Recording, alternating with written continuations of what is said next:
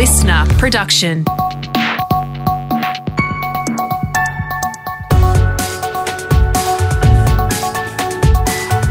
Your morning agenda with Natasha Belling. Good morning. Thanks for your company. Let's check what's making headlines this Thursday, the 15th of April. In breaking news this morning, Denmark has become the first country to stop the use of the AstraZeneca COVID vaccine. The country's health agency has announced it will permanently suspend its rollout because of the vaccine's link with very rare cases of blood clots.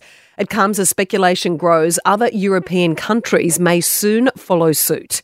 Here in Australia, health authorities have revised our medical advice for the jab, with experts recommending those under the age of 50 not to get the AstraZeneca jab and instead be offered the Pfizer vaccine.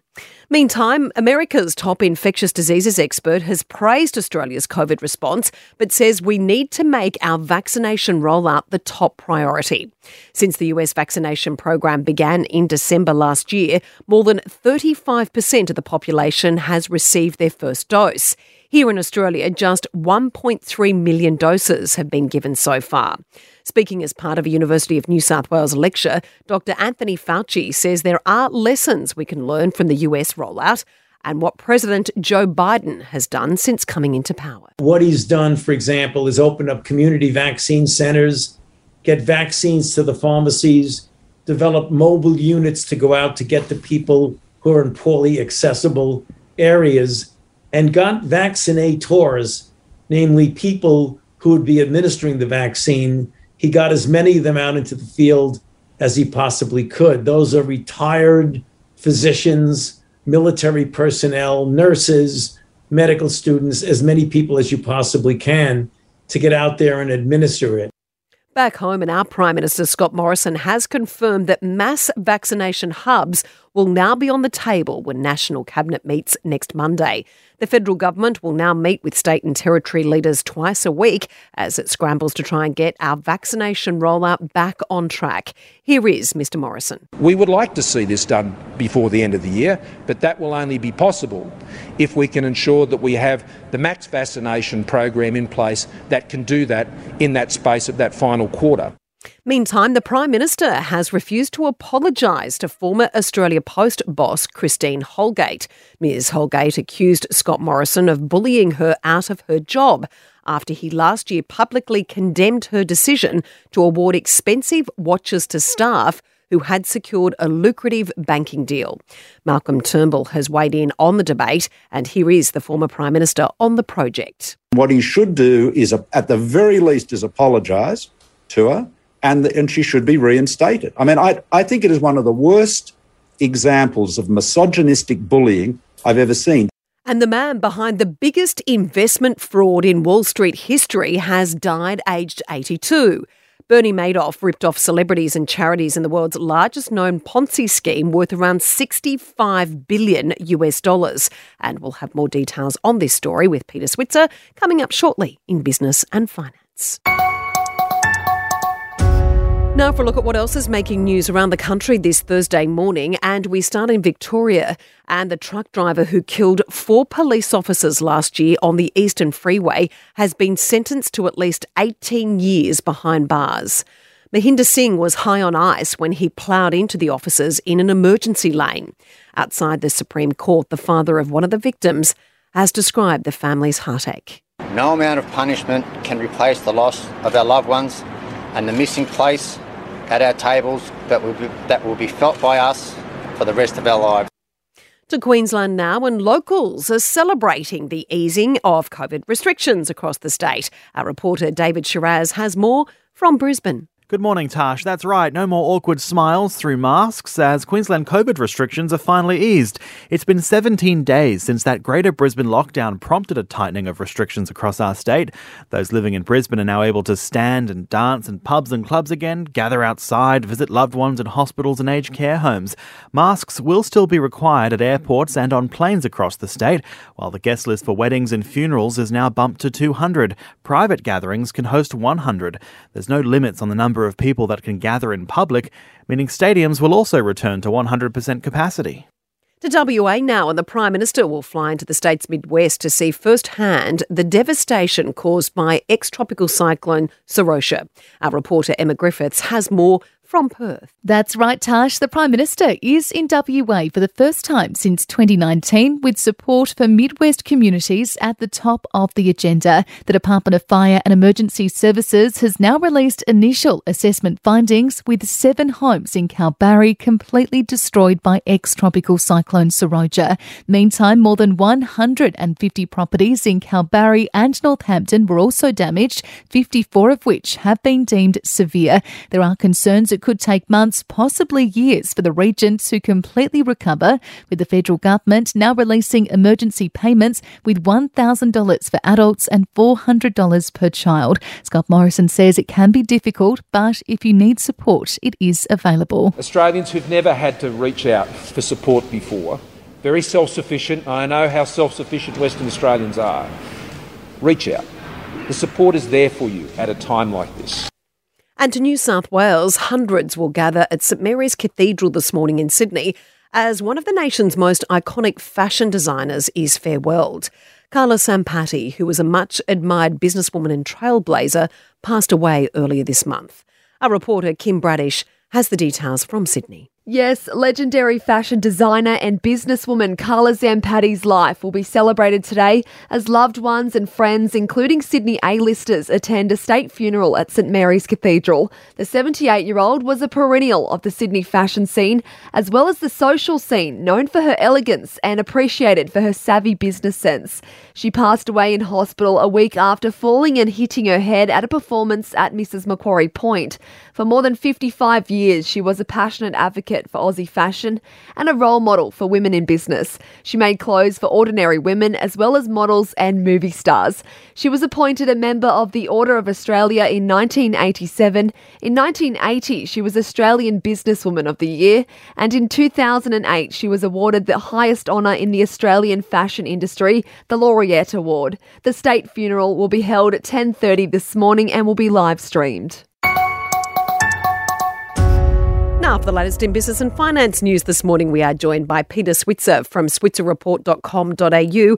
Peter, good morning. A new listing for a cryptocurrency exchange debuted on the US stock market overnight. Now, it was expected to surge but it didn't happen.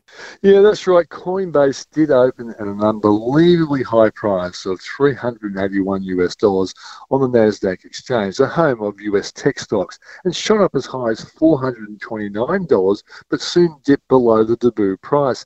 As Coinbase shares traded off their highs, the price of Bitcoin also dropped off a record high of more than wait for it, $63,800. Crypto investors were hailing the company's stock market market debut as a major milestone for the industry after years of skepticism from Wall Street and regulators.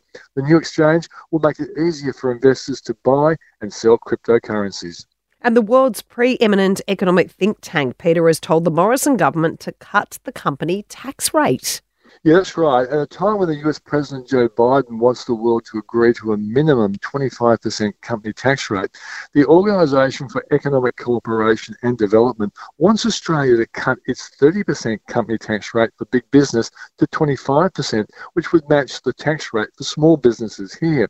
Just when our economy needs a plan to help the recovery, the OECD says the government needs to encourage the relocation of labour and resources to growing and more innovative firms, as well as making it easier for workers to find jobs across state borders.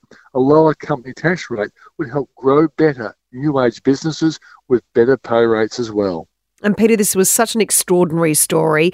We mentioned it earlier at the top of the show. The biggest investment frauder in Wall Street history has passed away.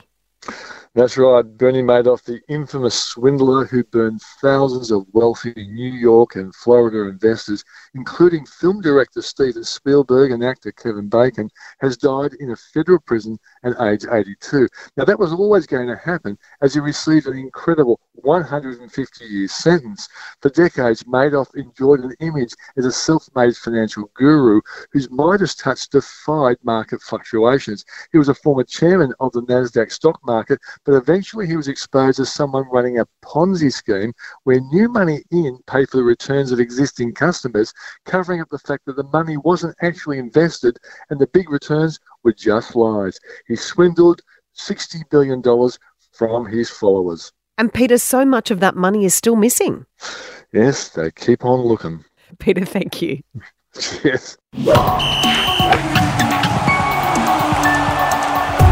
Time for sport now with Brett Thomas and Brett Richmond is out to snap a two game losing streak against St Kilda tonight. Yes, good morning, Tash. Well, a blip on the radar is how they've described their two match losing streak at the moment. Of course, they're coming off back to back premierships, and with the, the shorter turnaround between seasons, they were potentially always going to get off to a bit of a slow start. Still sitting at two and two, so definitely not panic stations. And their last result was that close loss to Port Adelaide over at the Adelaide Oval with an undermanned side. Before that, of course, very disappointing against the Swans. But they tend to have at least one of these games a season, and it's usually early on Richmond. Tonight they face the Saints, who are coming off uh, that stirring come from behind win over West Coast. They really need to concentrate on not getting off to slow starts. So if they do that against Richmond, it's going to be a long way back. And of course, the biggest star always in the Richmond side is Dustin Martin, and St Kilda coach Brett Ratten says that they will try and limit his uh, influence any way they can. Probably the best way is hopefully gets a cold.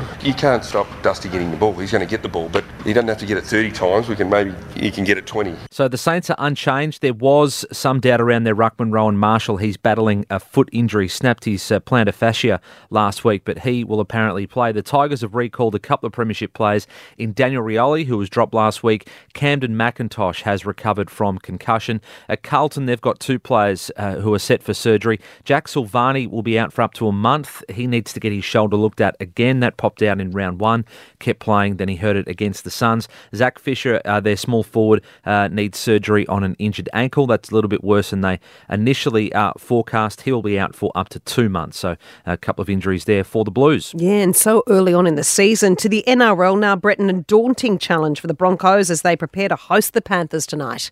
Yeah, absolutely. For Kevin Walters' men, of course, just the one win so far this season and one win or two wins in the last 12 months, both against Canterbury, who you would expect that they would be at least competitive against. Tonight, they come up against Penrith, the only unbeaten side left in the NRL, and they have thrashed uh, a number of teams as well. So uh, that's going to be difficult. Uh, of course, they've made a big call at selection, the Broncos dropping their million dollar man Anthony Milford to uh, the Queensland Cup. He did get some defence though yesterday from his coach Kevin Walters. It's a lot to take on for a young man, and I do feel sorry for Milford. In some regards, he's been accused of everything that's that's happened here at the Broncos. When in actual fact, that's really unfair. And I feel for the pressure that's been he's been placed under. And really, when you look at it, it's amazing that he's still playing the game.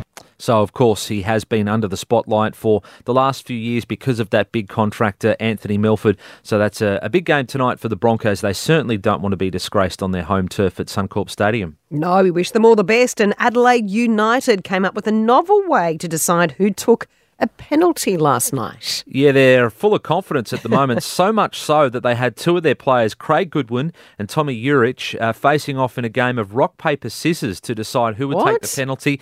It was locked up at one all against the Macarthur FC last night. In the end, uh, Juric actually uh, won rock, paper, scissors, but let's uh, have a listen to what happened next. Scores.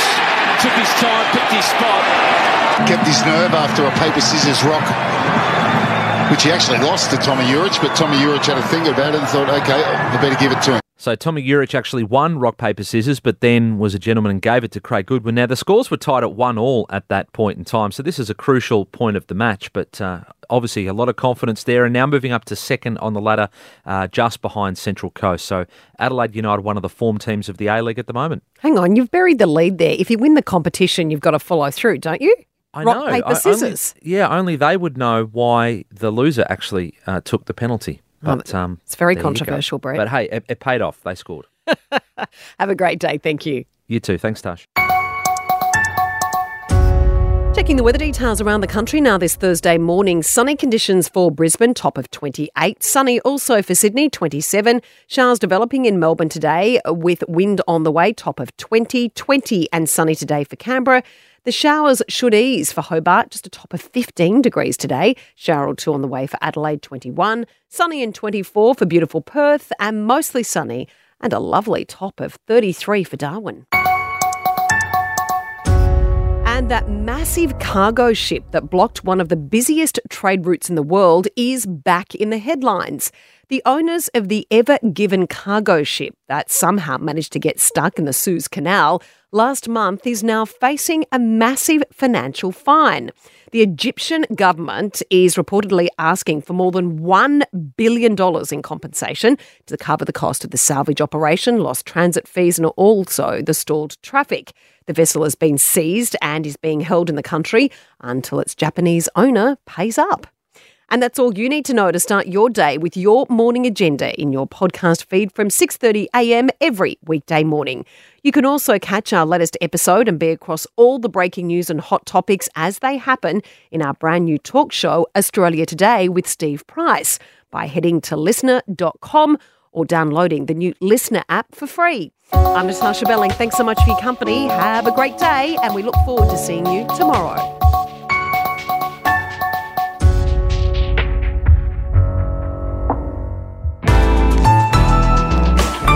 Listener.